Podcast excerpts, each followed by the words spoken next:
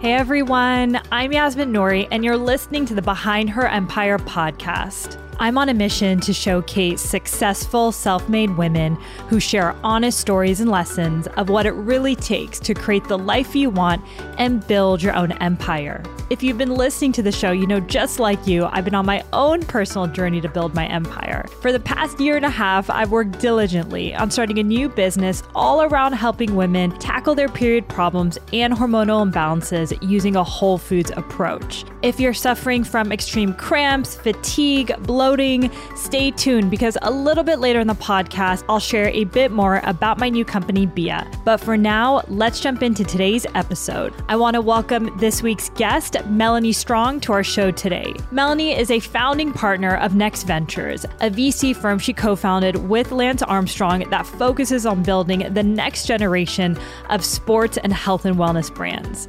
Melanie is a lifelong runner and started her career as a journalist and was always fascinated with sports. When a position came up at Nike, she recognized she didn't have the right pedigree, she didn't have an MBA or brand experience, but decided to still go for it, and her hard work paid off. She spent most of her career building high performing teams all over the world and held positions like VP of Global Brand Marketing for Nike Women to the GM of Nike Skateboarding. After 18 years at Nike, Melanie had the opportunity to break into the world of venture capital. As a first time investor and fund founder, Melanie left an incredibly stable career to create something that was completely outside her comfort zone, but was more aligned with her values and overall mission in life. We'll talk to Melanie about how she overcame imposter syndrome in many points of her career, even to this day, and how to take that first step outside your comfort zone and face your fears when going after after your dreams or goals that you have. We also get her perspective around what she looks for when investing in founders and how to authentically build a brand in the environment we're in today. Welcome to the show, Melanie. Thank you so much for having me. I'm excited to be here. I'm so excited. So, our mutual friend, shout out Ronit for connecting us. She's spoken the world of you. I'm so excited to have you on. You're an inspiration with your entire career journey and your new career. I think so many women are going to love hearing your story. So I can't wait to jump into it.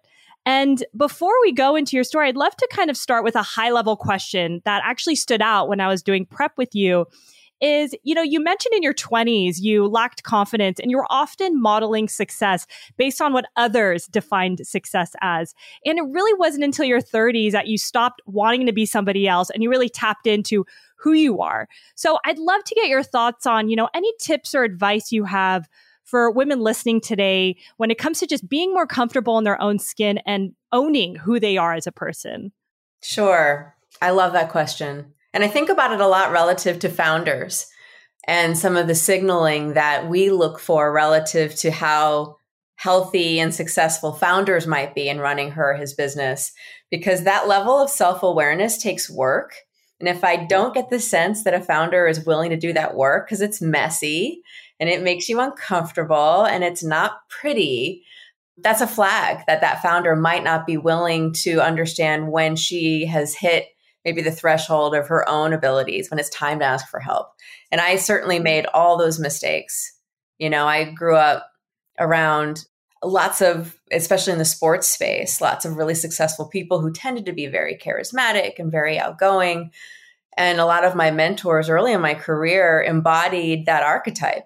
You know, I grew up at Nike, had spent some time previous to Nike doing other great jobs that helped really form who I am. And I'm happy to talk about those. But you can probably imagine what the Nike culture is like. Yes. And I came there in my mid 20s with no MBA, no previous experience in corporate. And everyone was so smart and they were funny and they lit up a room and they had strong opinions immediately about things that were taking me a long time to process. And so I spent a lot of time trying those archetypes on. Like I wanted to be the funny one, I wanted to be the charismatic one. Sometimes I just wanted to be like the introvert creative. That is so not me.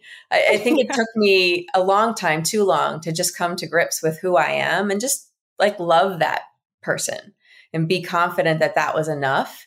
And I think the big turning point for me in that work was having people around me who were honest with me about that. Like, hey, that didn't really feel authentic to you. Like, I know that's not you. What were you doing there? I think that I call it my circle of trust. I've been lucky to have great people, mostly women, but also some great men around me my whole life who I trust to be real with me in those moments. And I had a lot of that in my 20s. A lot of people just saying, What's going on? Like, why are you trying to be someone you're not? And so I still do that work today because venture capital, I'm three years into this new career, is dominated by a certain archetype. And I don't look like that archetype. I don't have the pedigree of that archetype. And it's taken me a while to get comfortable in my own skin in this chapter of my career. Yeah. Oh my gosh, there's so much I want to unpack there. And I think, you know, looking at just your story, I think being in certain situations where you're trying different hats and you're like, you know what, this doesn't feel right, getting that feedback, being in a new situation, knowing this doesn't feel right, it kind of helps you with that self awareness really gravitate like, who am I as a person? What feels more comfortable? What allows me to shine more? And, you know, talking about the founders, I feel like I always joke that starting a business, it's all about personal growth. I mean, every single day, I am turning into a completely different person. And I feel like a lot of the success, especially having all this amazing women like yourself on the podcast, is, you know, outside of execution, is like, is your mind right? Are you, like you said, do you have that level of, of awareness? Are you always looking to get better and take that ego aside when you're building something? So, I think there's so much for us to unpack. I can't wait to go into this interview, but it's really powerful. And I feel like you truly ultimately shine once you kind of tap into what gets you excited, like who you are as a person. And that's when you look to inspire people. And I am just so impressed by your journey. And we'll talk about VC and the archetypes there that you've had to kind of tackle yourself and continue to. So I want to start with your upbringing. You know, you've mentioned you never thought in a million years you'd be in sports and fitness, and you actually credit a lot of your career moves to your family and your admiration for female athletes. So I'd love to just hear more about that. I can't say that I grew up in a very fit or active or athletic family. I grew up for a period of time with a single parent father who was an academic, very intellectual, still an inspiration for me. I actually look back at some of his work in the human performance space and I'm like, Dad, why didn't we like combine forces? Right? I didn't know that you were doing all this great research. And but I did always grow up with a really deep and meaningful understanding of how lucky I am to have the things I have. So my little sister was born with cerebral palsy. She's 8 years younger than me. She's her name is Marilyn. She's a beautiful person we also have a young brother, and the three of us have learned how to have a really normal sibling relationship. But when you grow up with someone with severe physical and mental disabilities, you just have a different perspective on things. And I think, as the oldest, especially, I took a lot of that experience to heart, watching how hard it was for Marilyn to have a peer group, to have an, like a just a normal, if there is such a thing, school experience, like going to prom, which she did. But everything was sort of different because of her physical challenges. And so I've never taken that for granted. And I, I found myself, I guess, athletically through running. So I ran cross country in high school and college and I sort of appreciated the mindfulness part of running. I would have never said that when I was a teenager, but I look back now and I'm like, oh, I know what I was doing there. Like I was really feeling my power in my body and in my mind on these runs. I love being outside. And so that has fueled my journey throughout my life. You know, I think I, I come from a very service oriented family. And so I spent my first few years out of high school and college in that space. I was a first grade teacher. That was my very first job out of college. Oh, I did not know that. yeah. It's funny because when I tell people that, especially people who work with me for a while, they're like, oh, yeah, I see that. it's a compliment. Like you're very calm, you speak well, you have patience, you're caring. I love that. you know what? I spent probably 10 years in my corporate life pretending that that wasn't part of my story. Yeah. Mm-hmm. Because it didn't match the story of the people who I thought were successful in the space. And now I talk about it all the time. Like I have a journalism degree. You know, I taught in the Philadelphia public school system. I was a writer, investigative reporter. Like all those things now make sense to me. And because they have given me strengths that I'm really proud of now. I can talk about that that part of my life with confidence. But I spent a lot of time like pretending that my life somehow started when I took my first fancy job when I moved to Portland in 2002 to work at Nike. And you know, I started entry level there. It wasn't like I took some fancy job, but I wish if I could have done things over then again then in terms of telling my story, especially to like younger women in terms of modeling that it's okay to have a different pattern of life and that actually that makes you really interesting. Yeah, I, I love that. And that was actually a question I wanted to bring up because, like you said, you know, the typical archetype of someone who is working at Nike, you know, they typically have a standard pedigree, they go to great schools. And what I love so much about your story is you didn't come from that, that necessarily that background, right? I mean, even for me, I remember I didn't go to an Ivy League school. And when I worked at JP Morgan, I remember the recruiter said, So you didn't go to an Ivy League school. Like, why should we hire you? So I'm very passionate and I ended up getting the job. Don't get me wrong. And I love JP Morgan. I'm not knocking, but that was a unique question.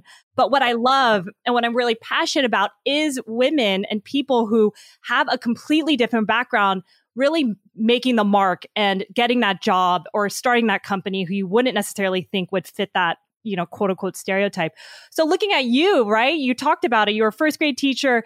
How did you get that job into Nike? I mean, what was the path? Because I feel like it could really inspire a lot of women who are listening who might think, you know, they don't have the right credentials to get that dream job of theirs. Cause I highly disagree with that. I think it's everybody has a potential to go for that dream job of theirs. Hmm. It was an awesome woman. So I was actually on assignment for Runner's World magazine and at the Boston Marathon in maybe 2001.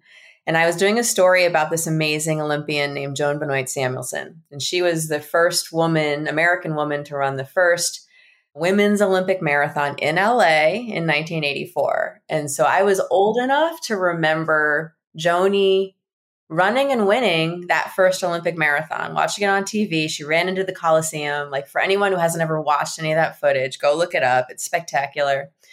And so, you know, I was, I maybe had 30 minutes with Joni at the Prudential Center in Boston two days before the marathon to interview her about her her life and and what she was working on now. And I spent all day with Joni. She could not get rid of me. I thought she was fascinating. She was so outspoken, so confident. And by the end of the day, she's like, you know, you should really look at, at working at Nike. And I'll be honest, like I'd never been a big Nike fan. I was more of an Asics sometimes Adidas runner, I'm embarrassed to say. you know, and then I didn't really like the West Coast wasn't speaking to me. I'd never been to Oregon. She's like, You're gonna love it. There's such great people there. And so her encouragement to apply for a job that on paper I had no business applying for mm. was really the start of, of that career. She didn't open any doors for me in terms of favors. Like I had to earn that first job on my own. And that was fine. I actually preferred it that way. But knowing that she thought I might be happy at Nike and because I admired her so much was really the motivation for applying for my first job.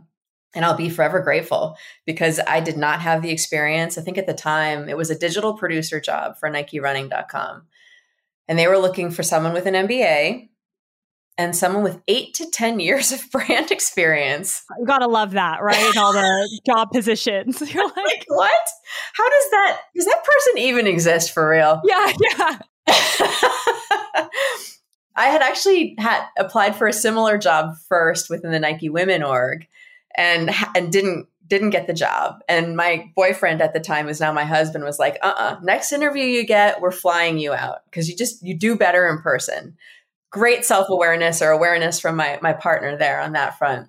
And so when I got my second interview, I flew out, met the team in person. And I don't know that I nailed the interview because at Nike, I think it's like this in a lot of corporate environments. Like you have this big panel. There's a lot of, again, like intimidating people. You're sitting in a boardroom. You're on one side, you've got eight distinguished individuals interviewing the other side. Like I don't think I shined in that moment necessarily. But I part of the process is going for a run with my hiring manager. Oh, cool. Yeah. I don't think it was legal or formal in nature, but he was like, Hey, do you have your running stuff? And I did. And so we went for a run around the Nike campus. And I think that helped just connecting that way. But if Joan hadn't entered my life at that moment and given me the courage to go for that job, I would have never had that career. Hey everyone, it's Yasmin here. I wanted to tell you a quick story. Before I started this podcast, I was working extremely long and crazy hours in banking and then in tech. I was totally burnt out, not living my truth, and dreaming of always building my own empire. With all of this stress it came really debilitating periods from bloating, cramping, extreme breast tenderness, and really unpredictable moods. I would always complain to my friends that I was literally out of commission for at least a week every single month. And that adds up to three months in every year. Other than feeling frustrated that my really bad periods were keeping me from pursuing my actual goals, I knew that something wasn't right women are not inherently designed to suffer every single month. That's when I learned about hormonal imbalances. I started working with functional medicine doctors who told me that years of stress combined with taking birth control pills long term created a cascade of hormonal damage in my body. This is why I felt bloated, tired, crampy, and moody before and throughout my period. They recommended I try something called seed cycling, and let me tell you, it's changed my life. Seed cycling is the simple process of using food as medicine to naturally support your hormones. It uses four different types of seeds, yes, actual seeds, throughout your menstrual cycle to support the balance of hormones like progesterone and estrogen and give your body critical nutrients it needs to achieve your best health. Within weeks of starting this process, I noticed major shifts in my period and my overall health. But I also noticed that seed cycling is actually kind of hard to do.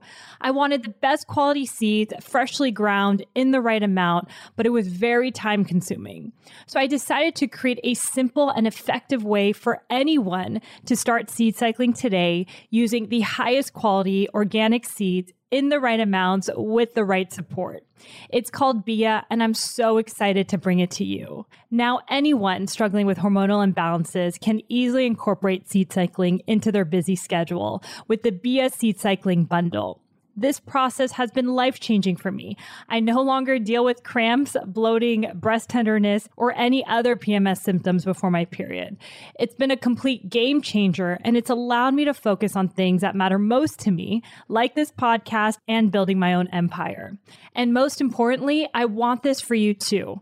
If you or anyone you know has been struggling with hormonal imbalances or bad periods, go to biawellness.com slash free. Once again, it's biawellness.com slash free to download our free guide to our top tips in tackling hormonal imbalances and to learn more about our seed cycling bundle. We included this link in the show notes along with a promo code for $10 off for all of our Behind Her Empire listeners. I know you're going to love seed cycling just as much as I do. Thanks for listening. And now let's get back to the show. Incredible. I mean, and that takes me to, you know, Joan has played such a big role in your career, you know, throughout Nike, through your career transition. Like, I'd love for you to speak to the power and importance of just networking and mentorship. It is so important. You know, people ask me now what gave me the courage to join the VC space. And one of the reasons why I think I will be good, and we joked before the interview started officially that like you really need to talk to me in five years when I know whether I'm any good at this or not. But I love it. And so far, so good. And the reason why I think I can be a good investor, a good advisor, a good board member if I earn the right to take those types of roles is because I love people. I do love people. I'm curious about them. I want good people to be successful. I don't have a lot of ego in the game. I'm not at that point in my career, right? Where I'm looking to establish a name for myself. That's not why I'm doing this. Honestly, if that still drove me, I'd stay at Nike. Yeah. I had a much better shot of fulfilling the ego side of my professional self through the big corporate job. You know, by the time I left, I was a very senior executive there and and so i think that that helps me be good in this chapter is understanding the power of people and true relationships and one of the i think most profound compliments that my teammate and partner julian has ever given me is he's like you know the quality of the relationships you have in your life are kind of mind-blowing mm. They aren't transactional. Like I really think that the people you count as close friends and peers would would pretty much do anything for you and vice versa. And that means a lot to me because it takes time. It takes being available. It takes time like really understanding people, like probably screwing up with each other a couple times and coming out of that having a little more confidence in one another. Yeah, I'm really I'm really proud of that community of friends and, and peers and mentors, and I have them all. And there's never a point in your career when you don't need mentors. I need them now, frankly, more than I ever have, because this is scary. And I chose the difficult path, which is not to join an established fund, yeah. which I had the privilege of having the option to do. I decided to start a fund from scratch. That intellectually was the kind of challenge I was looking for, and I needed all the help. And so mm-hmm. I see many, again, many founders, especially women, try to do things all on their own because I think there's this expectation that that's what people, investors, leaders in the industry are looking for. Uh uh-uh. uh I love when founders, even on a first call, tell me, I'm not good at this. So I found the person who's best at it and I hired them or they consult or they advise. That tells me that person again has done the work on herself to understand what she's great at and where, what she's not great at. That will ultimately make her a better leader, a better founder. And I think the same for myself. I know and I've done the work. I know that I suck at a whole variety of things. And then I look for people who can complement those gaps in my own experience to help me be smarter and better. I love that. And I think it's like you said, you know, we've said the word ego a lot throughout this interview so far is like taking that ego out and hiring or surrounding yourself with people who are better at certain things, right? Because collectively, that's how success comes and that's how you guys can all do well. And I think sometimes people just want to be the main person that, you know, deals with all the problems. But I think so much of creating something amazing is being resourceful, pulling in the right people. And frankly, like similar to you, I love that part of the business. It's so fun to connect with others, see other people in their superpower, right? Like seeing my co-founder, the way she writes and the content abilities she has. I'm like, you are, it's beautiful to see people kind of, you know, shine in what they do best. So, you know, going back to your question, as someone who's in this new position, right? You left your career at Nike and you're also looking for mentorship. Like, how do you find the right advisor or mentor in your life today. You know, maybe that could help women listening who might not have that network just kind of take that first step. I get asked a lot, like, why did you do this? Like, how did you get exposed to VC working at a big publicly traded company? And it, it really happened in two ways. The first was that I joined the board of a VC funded company. So I joined the team at VSCO which is an awesome social media startup in Oakland. And ended up meeting what I now know are amazing, well respected VCs. So James Joaquin at Obvious Ventures, Ryan Sweeney at Accel, Glynn Capital Team. Like I, I didn't know any of these people, by the way. I thought they were great. I knew they were investors. I didn't know about their stories as kind of these heralded VCs. And so getting to know them and then to hear from them that they thought I might be good at this was really encouraging. And so that that first board role, and we can talk about why women need to be on boards all day because it wasn't a part of my Nike experience that was incentivized. And I'm still puzzled by that. Why companies don't encourage their leaders, and especially their female leaders, to go out and join boards because I think in most cases it's good for both entities. It's good for the person. She's learning and growing. She's contributing. She's bringing that back to the company she works for. And hopefully, there's some great exponential multiplier learning happening there. But I didn't see a lot of my peers at Nike, especially my female peers, going out and taking board roles. Like, and I then looked up and saw a lot of my male peers actually going out and doing that. And it was one of those big epiphanies of like, wow, why aren't we doing this as women, opening doors for one another, at least talking about why we're not in that realm of going out and, and being on boards and getting that experience. But that was a really critical moment for me of, of meeting people who are still in my life. James Joaquin has been an incredible mentor of mine. Him and his wife, frankly, are so uh, experienced and well respected. And I've gone to them when, for example, we're trying to figure out how to do our first deal or negotiate valuation when you haven't had that experience and you're making your first few investments as a new emerging fund manager, those are scary moments. And I needed to know that I could call someone who wasn't going to make me feel bad about not knowing. And so I, that was one sort of great moment of creating some important mentors who are still with me today. And then I started doing angel investing. And I'm embarrassed to say I discovered that very late in my life. You know, I had the ability to write some small checks, and I was certainly surrounded by great founders, both in Portland and then more broadly in the sports and health and wellness space, because I was living and breathing it. And yet, the idea that I could write a meaningful check into a founder I believed in and the company she was building, like it just hadn't like been a thing that had been modeled for me. And it certainly wasn't with my peer group at Nike, a thing women were doing. We were not talking about angel investments. Were we talking about donating to nonprofits all day? Interesting. we were, it's fascinating. We were spending our time and our capital on great nonprofits, which, by the way, like continue to do that work. It's important. But writing that same check into a startup seemed to be this psychological hurdle for myself and for a lot of women, I worked with and was friends with at the time. And so that was really puzzling to me. And so I started angel investing. I wanted to meet great female founders who could teach me what kind of investor I wanted to be. And my very first check was in a company called Society Nine, founded and run by Lynn Lee, who's this brilliant woman here in Portland who, as a petite Vietnamese athlete, couldn't find any boxing or fighting apparel or equipment that like fit her and was made for her. And so she started her own company. And I knew I wanted to be partners with Lynn because she was going to help me because she was so honest, be better.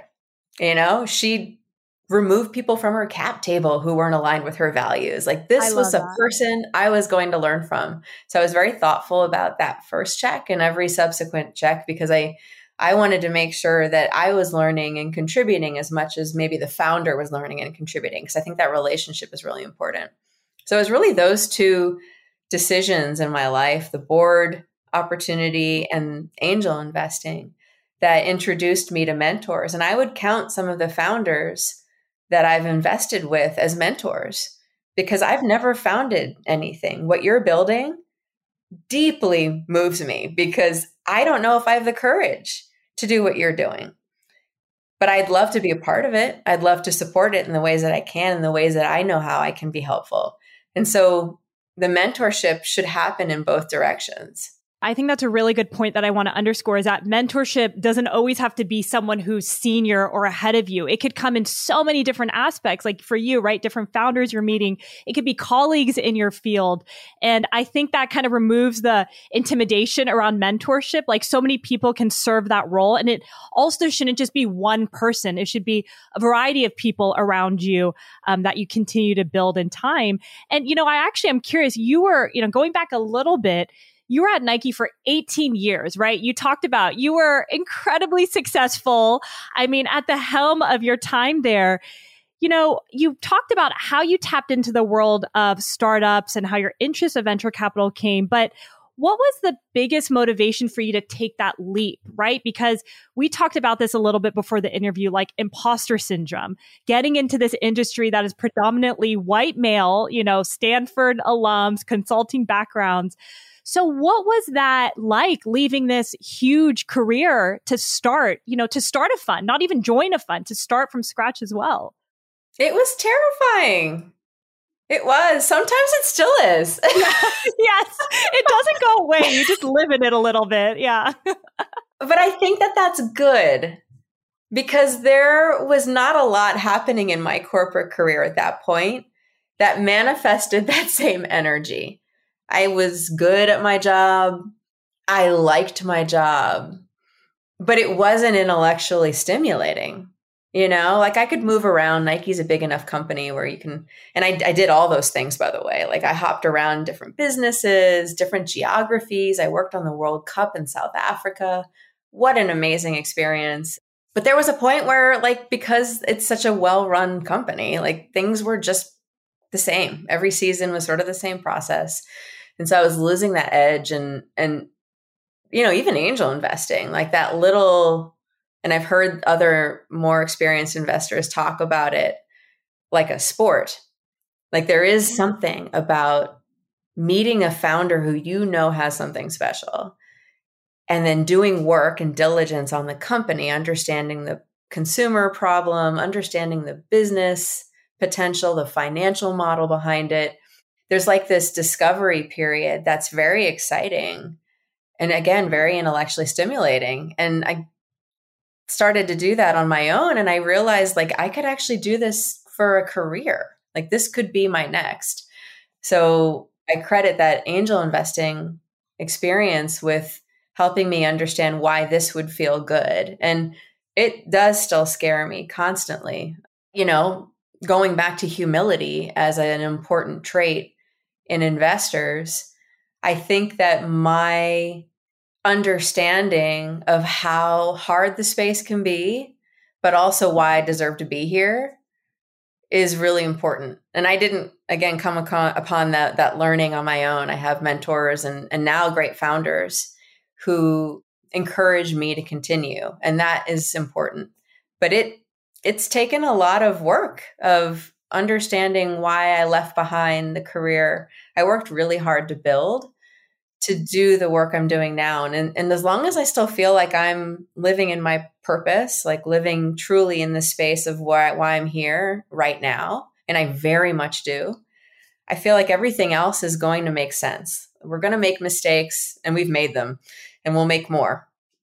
But I think that I understand my role and myself and my strengths enough and my again why I'm here to know this was the right move. So the self-talk gets me out of a lot of those moments of just be so much easier if I was still in my desk job and still doing the Nike thing, working with all the people I've worked with for 18 years. But again, like I don't want that feeling. I want the feeling I have now of closing my laptop at the end of every day, feeling like I learned 1800 new things.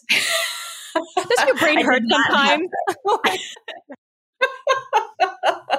like it's like I'm a student again and it's awesome. I wouldn't trade it. Yeah.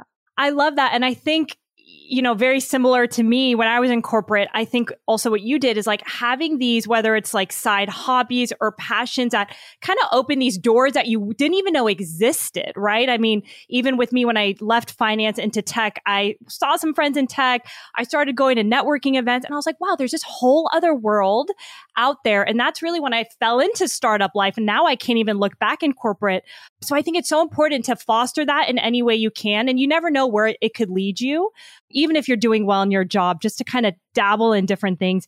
And another thing I wanted to bring up in your story is you still took the leap despite you being scared and fearful. And like you said, you know, you still feel that. I mean, I feel that all the time, but that doesn't hold you back from taking that step. And once you do it, right, I'd love to get your thoughts. Like you do build more confidence, and that feeling you have is just amazing. It's so much more powerful but I just, I love that about your story because you're still scared. You're still learning. You're still figuring things out, but that doesn't stop you from continuing to build this fun and invest in great founders. The weirdest thing about this chapter of my career, honestly, because I love the space. So I'm still in health and wellness. I trust my instincts here. I also know what my blind spots are. So hopefully I can not miss opportunities because I think I'm an expert because I've grown up in this space and I still I love the community. I feel like my relationships having worked at Nike are really beneficial to our portfolio companies. I actually spent 6 months as interim chief marketing officer at Oura Ring, one of our portfolio oh, companies oh, last year, which was really validating for me. Like just knowing that a company trusted me enough to kind of come in and be with them, I will forever be grateful for that opportunity. Oura was actually our very first investment. So we've been with them since 2019. Incredible company. yeah, yeah, we love them. I think for me, there was a moment there of like, okay, I can, I, again, I'm not your classic investor, but the fact that you're signaling to me that I have something valuable enough to invite me in to be part of your team means I must be living in a place where I'm fulfilling that, again, that purpose. And so the funny thing about investing is that you don't really know if you're any good at it for a period of time. Like you, you probably experience this in your corporate chapter. Like I, I'm used to constant feedback, self assessments every quarter. I'm getting feedback from my peers and my manager and my team on how I'm doing as a leader. Here, it's a bit different. You have to seek it out. You know, we have to obviously ask our LPs how they feel we're doing, which we do regularly. But I think it's really important to feel like you're constantly in service of your portfolio companies. I want each of the founders of our 13 companies to feel like, yes, Next Ventures has added something really unique to our trajectory. We're glad they're here. We're glad to have them on our cap table. We trust them. And that happens over time. And that, for me, is where I've been getting most of my joy and most of the acknowledgement that we're doing well. Because until you have a Jesse Draper story, which I aspire to, you know, like you just don't know whether you're any good. But we're starting to get some great signals. We've had two exits already. We have Oura, SteadyMD outside, a few companies that are just growing at an exponential rate. So, knock on wood, we can talk in five years. And I can say, guess what? I, I think we're actually good at this. But right now, it's about the little bits of feedback we get along the way from our founders and portfolio companies. Yeah. And, uh, you know, it really resonates with me. You're right. In the corporate environment, you have these goals. When you surpass them, you get good feedback, you get promoted, you get more money, right? But when you are, whether it's starting a fund like you and investing or a business like me, you don't have that feedback too, too often around you. And that actually was a big adjustment for me because you're like, am I doing a good job? And I was kind of conditioned to always kill it for other people and you're now at the helm of creating your own destiny and no one's telling you like you're doing a great job Yasmin which is why I think so much of just creating anything goes back to mindset and like making sure you're taking time out of the day to reset and making sure you're in a good place but like you said if you create a life that's full of service, right? For you, it's like, how do I make sure my portfolio companies are doing well? And for me, it's all the customers. You know, that one woman who reaches out to me that says, You've changed my life. Like that is game changing for me. And anytime I feel anxious or I'm not right, sure what the right path is, I just go back to like, how do I serve and help a woman who was in my position, who was struggling with hormonal imbalances? And it always centers me. So I think, you know, that's something that you do well in your life. And it kind of helps the, helps you ease anxiety and the fear of being in this new world. Um, and you get the right feedback. And to be honest, like, I feel like now I'm so confident in what we're doing. I just want to share it with the world because there's so many women I'm seeing, you know, change. So it's um it's a good way to think. One thing I'd love to get your your thoughts on as someone who you know has had such an amazing career in branding and I know brand is such a and what I'm learning with my business, brand is such a big world, right? It's not like one specific thing that defines branding. But what advice or tips do you have for women who might be building their business when it comes to brand? Every founder, if you're building a SaaS enterprise company, a B2B platform, should be thinking about her company as a brand.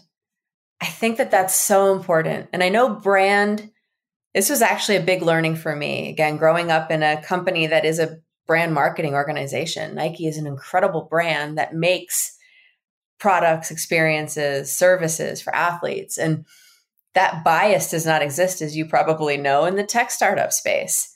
Marketing's kind of an afterthought. Performance marketing is very important. But the idea of building a brand that will deliver lifetime value to a consumer who you have to know really well isn't a muscle a lot of people in the startup space have. And so regardless of whether a company is de- you know designing and developing a DTC brand or not, I think it's important for founders to think about her company as a brand because that then gets you into the questions that you clearly ask, which I think are so important. Who am I building this thing for? Why is that consumer going to pay for that thing? And how will I know when her or his needs as consumers change so that I can continue to evolve my my business to meet her needs? Mm that and you have that instinct as a founder already which is really really important because when you make decisions based on your own ideas or your own instincts or your board or your investors you're probably making the wrong decisions But if you're making the decision first because you know your consumer, who you built your company for so well because it's a brand, you're going to make better decisions for your company. I really believe that. And so the way that I think about brand building is something that elicits emotion. You know, when you build a brand, I saw this play out over the last two years very clearly within our portfolio and the world we we live in now as investors because a lot of brands that had not done the work of understanding why they exist and why they are lucky to serve the consumers they serve struggled between covid this latest chapter of black lives matter and all the social impact and environmental issues that leaders need to navigate. If you have not built a brand that has values embedded in that brand the last two years were probably really tough for you. And I think that's another good reason for founders to think about her companies, her company as a brand, because it then gives you the understanding of how to talk to your community about values, how to start to walk the walk of meeting or exceeding their expectations of you as a leader and your company as a brand. I just think that that mindset is really important. So even if you're building a back a napkin concept, if you can think about it as more than a feature or a transactional business, but a brand, it just takes you into that mindset of then serving a consumer, talking about a values orientation, which, if you're serving a younger consumer, is going to be a non negotiable. it already is. So I think that you'll be more likely to be credible with your company if you're thinking about the brand you're building. And I know that's hard. I know it's hard when you have employees and you're just trying to keep the lights on. You've got a lot of investors that may or may not be placing value on this idea of social responsibility. But I think that if you're serving a consumer who's going to expect that from you, it's really important for your investors to get you comfortable with talking about those things as a founder. I love this because I am, you know, the first to admit the world of branding. I didn't even know it. Did, my background is more finance operations, and I feel actually lucky that the company was built based on my own need and the problems I wanted to solve. So, kind of the branding came naturally in terms of really understanding who the consumer was because I was the consumer. But you mentioned something which was interesting is also understanding how your brand and company evolves, right? Even for us, when we launched, we had a different voice, right? And a different kind of understanding. And we noticed that there's so many other women who were interested in our product. And it was really a matter of having conversations with them and understanding because brands can evolve, especially when you're so new, right? Like I'm all about putting a good product out there in the market just to test like an MVP. Like, are you who's your customer? Are they really resonating with your voice and messaging? And, you know, we've been around for six, seven months and the concept of brand completely makes sense to me now of why it's so important, right? Like I, I didn't even know what it was to be frank. Um, but it is incredibly important. And like you said, it could evolve and it's so important for you as a founder to kind of take tabs on that. And it's um, really fulfilling too, I, I think, versus just like, straight marketing, performance marketing, ad spend. I'm like, I don't enjoy that. It's not, for me, at least at this stage, not as yeah. fun. So I think that's such great points that you're sharing. Well, and it, it bodes well for you as a founder and a CEO because that connection with the community you're building your brand for will get you out of bed. Yes. on the toughest days. Right. Whereas, I don't know, the board you're working on behalf of or the the i don't know the financial component of how you measure success which is really important may not always be enough i feel that founders who will inevitably go through challenges you will and i'm sure you already have are best set up to overcome those challenges when they're motivated by a deep and very meaningful idea of who they're building this company in service of.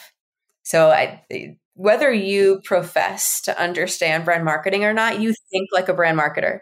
Yeah, and you know, this actually reminds me. I have a little hack. I don't know if this is going to be helpful for anybody, but I'll share it. I don't actually don't think I've shared it on the podcast, but before I launch the podcast, and I now do the same thing with my company, Bia, I take screenshots. Any great DMs or text messages or emails I get about what I'm building, it I take a screenshot, I put it in a album on my phone and anytime I feel like I'm going through a rough time or I'm you know thinking about why I started, I always go look at those photos and how I'm making an impact and it just really helps a lot. So you know, I highly, highly recommend anyone listening to do that. It's been a, a great uh, motivator, especially when you're so early building a business and you're not really sure how it's going to go. I love that. Yeah. I love that. I've always had a praise folder on my desktop. Oh, tell me more. What is that's great. What is what what you put in there? It could be what you've just described. It can be a great email from a a customer or consumer. It could be a note from a mentor that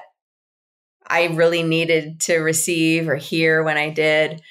It can be things that just make me feel like I'm on the right path. It could be a photo. It could be a picture of me and Joni or a picture of my sister. You know, it's like a digital mood board of grounding me in everything's going to be okay. You deserve to be here. You're doing a great job. And so I've always had it. When I was at Nike, I had a praise folder. And man, there, I mean, there were plenty of times when I was like, I'm sucking so bad right now. And I go into my praise folder and be like, oh, okay. I, I might still have messed that one thing up, but I otherwise I'm doing okay. Like it's just so easy to see the thing in front of you that you just messed up. Yeah. And have that consume you. But having a place, it could be again like your circle of trust, your mentors, it could be those emails that you receive from your customers. But I think having a place you can go to psychologically yes. to remind you of all the great things you've done and why you need to be here. Oh my gosh, I love that. I actually love a praise folder. I think I'm going to start doing that on my computer and call it that, Melanie. I, I love it. I love everything about it. That's great. Well, you know, another question I'd love to ask you, you know, being in this VC space, now meeting so many different founders, advising founders, what would you say would be and I ask this question a lot with investors on my podcast, like one to three things that really stand out to you personally when you are meeting with a founder that you might potentially be investing in? We've covered some of this, and I love that we have so naturally um, during this conversation. One is the self awareness.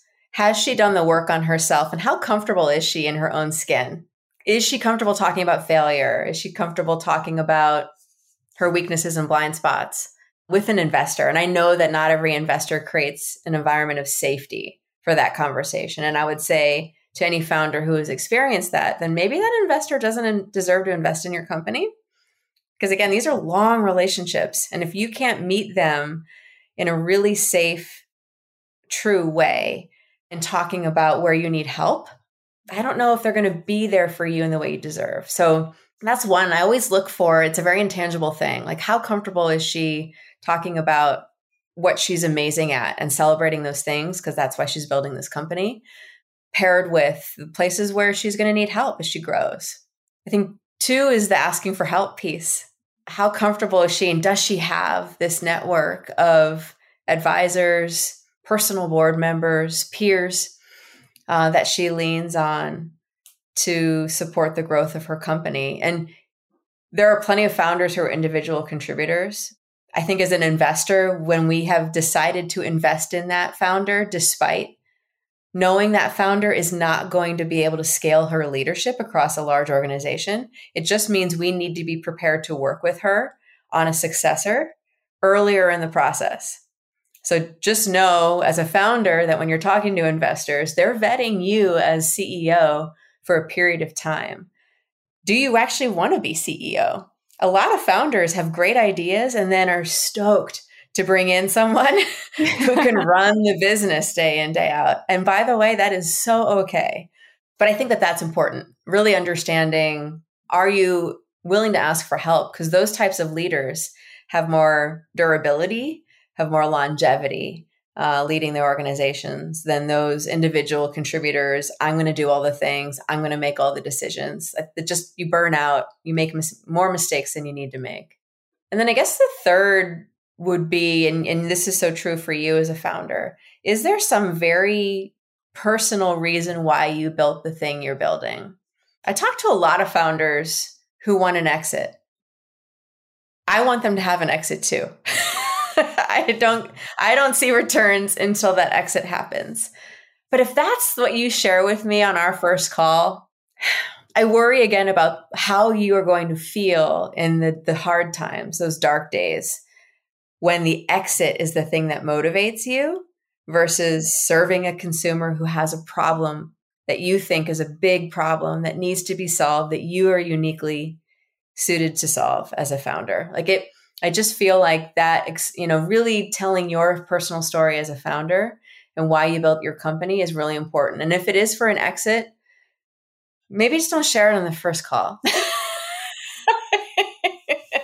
because I, I do think a lot of investors will see that as maybe not a positive signal of your commitment to the thing you're building. Just from my limited knowledge of being around founders in the startup space, I feel like if you, to your point, start a business with just right the exit in mind, it will also impact the way you make decisions and also the way you build partnerships and relationships. And it's not what I've seen not really like authentic and helpful. I don't know if I'm explaining that correctly, but I just don't think it's the best motivator or the only motivator that you should have when starting a business because I feel like your decision making skills aren't always the best if that's it.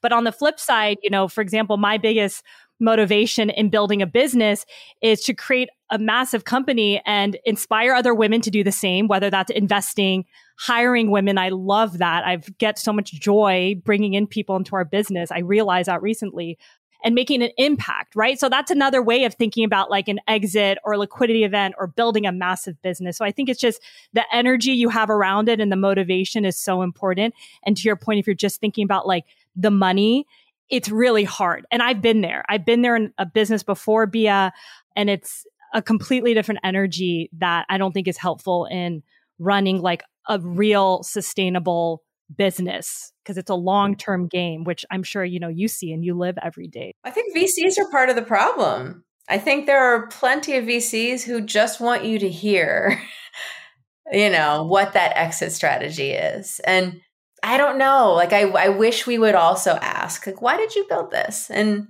is this a is there a personal story connected to this and is the exit alone going to again motivate you to stay with this company and build over time and make the right decisions. I think you bring up a really good point.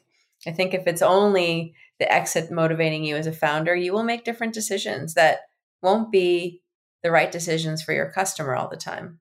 It's interesting how you mentioned sometimes like the VC world stereotypically might be kind of pushing that narrative.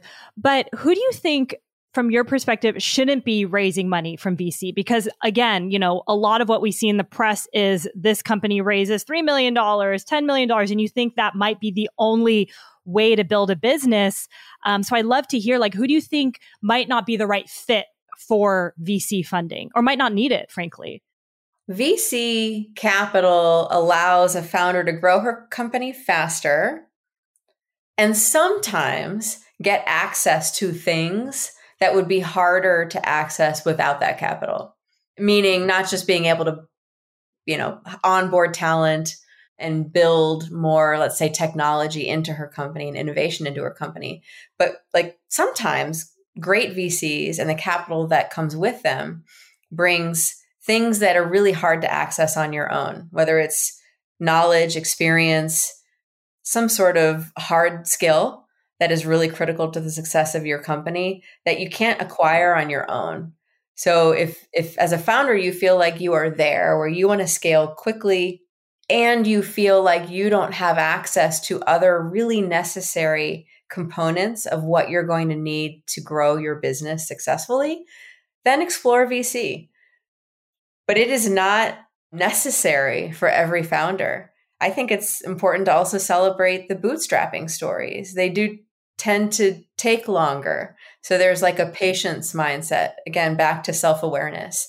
Like, is this a 10 year end game? Is it five? Is it, you know, your children to inherit this business from you? Like, and, and as a founder, you deserve the right to change your mind. So please do so because there's no one script that any founder should be working off of through her entire like trajectory running a company.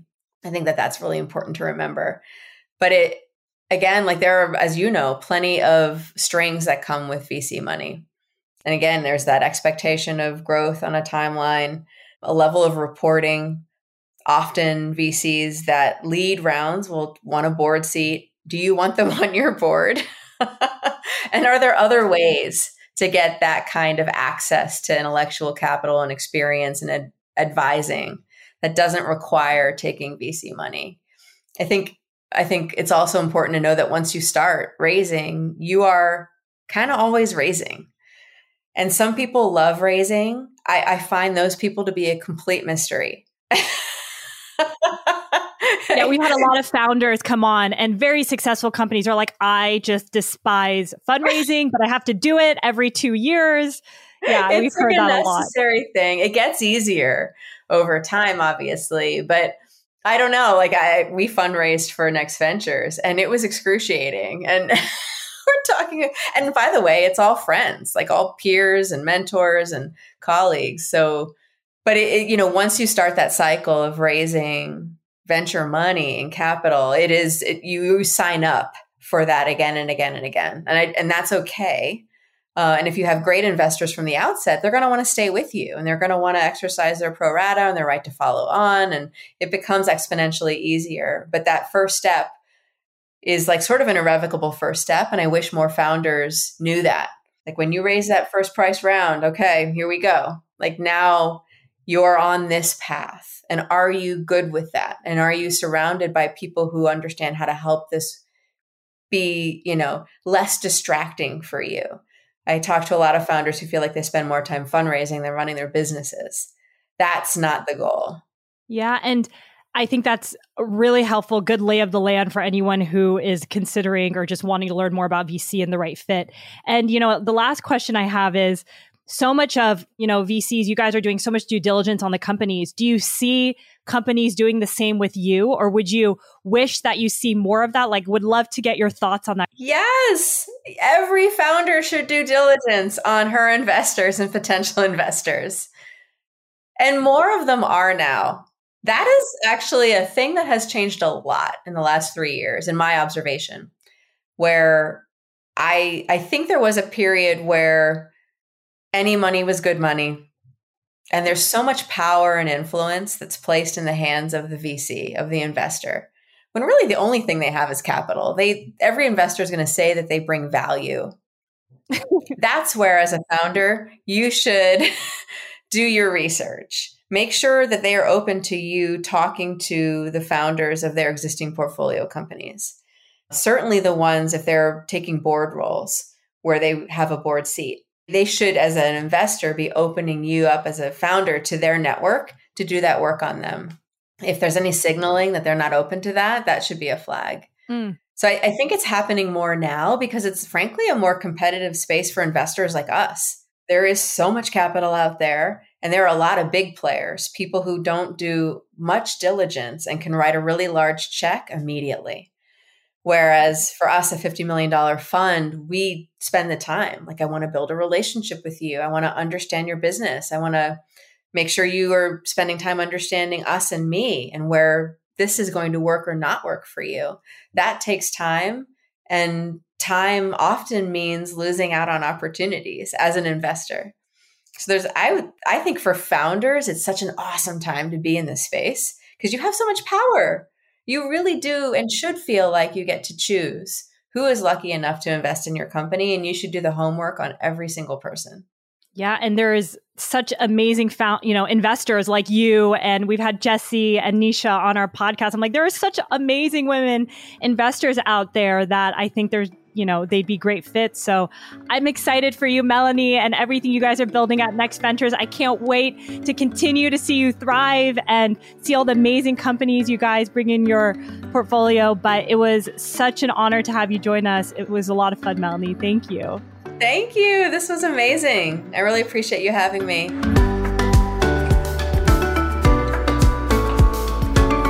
Thank you so much for listening to this episode of Behind Her Empire. If you enjoyed this conversation, it would mean the world to me if you would consider leaving a review or even sharing this episode with someone who might be inspired to create their own empire. To stay updated on new episodes or join our private community, visit behindherempire.com to sign up. We send inspiring and short emails every week to your inbox. I'll see you next week. And until then, remember, you're always in charge of your own destiny, and it's never too late to start your own empire.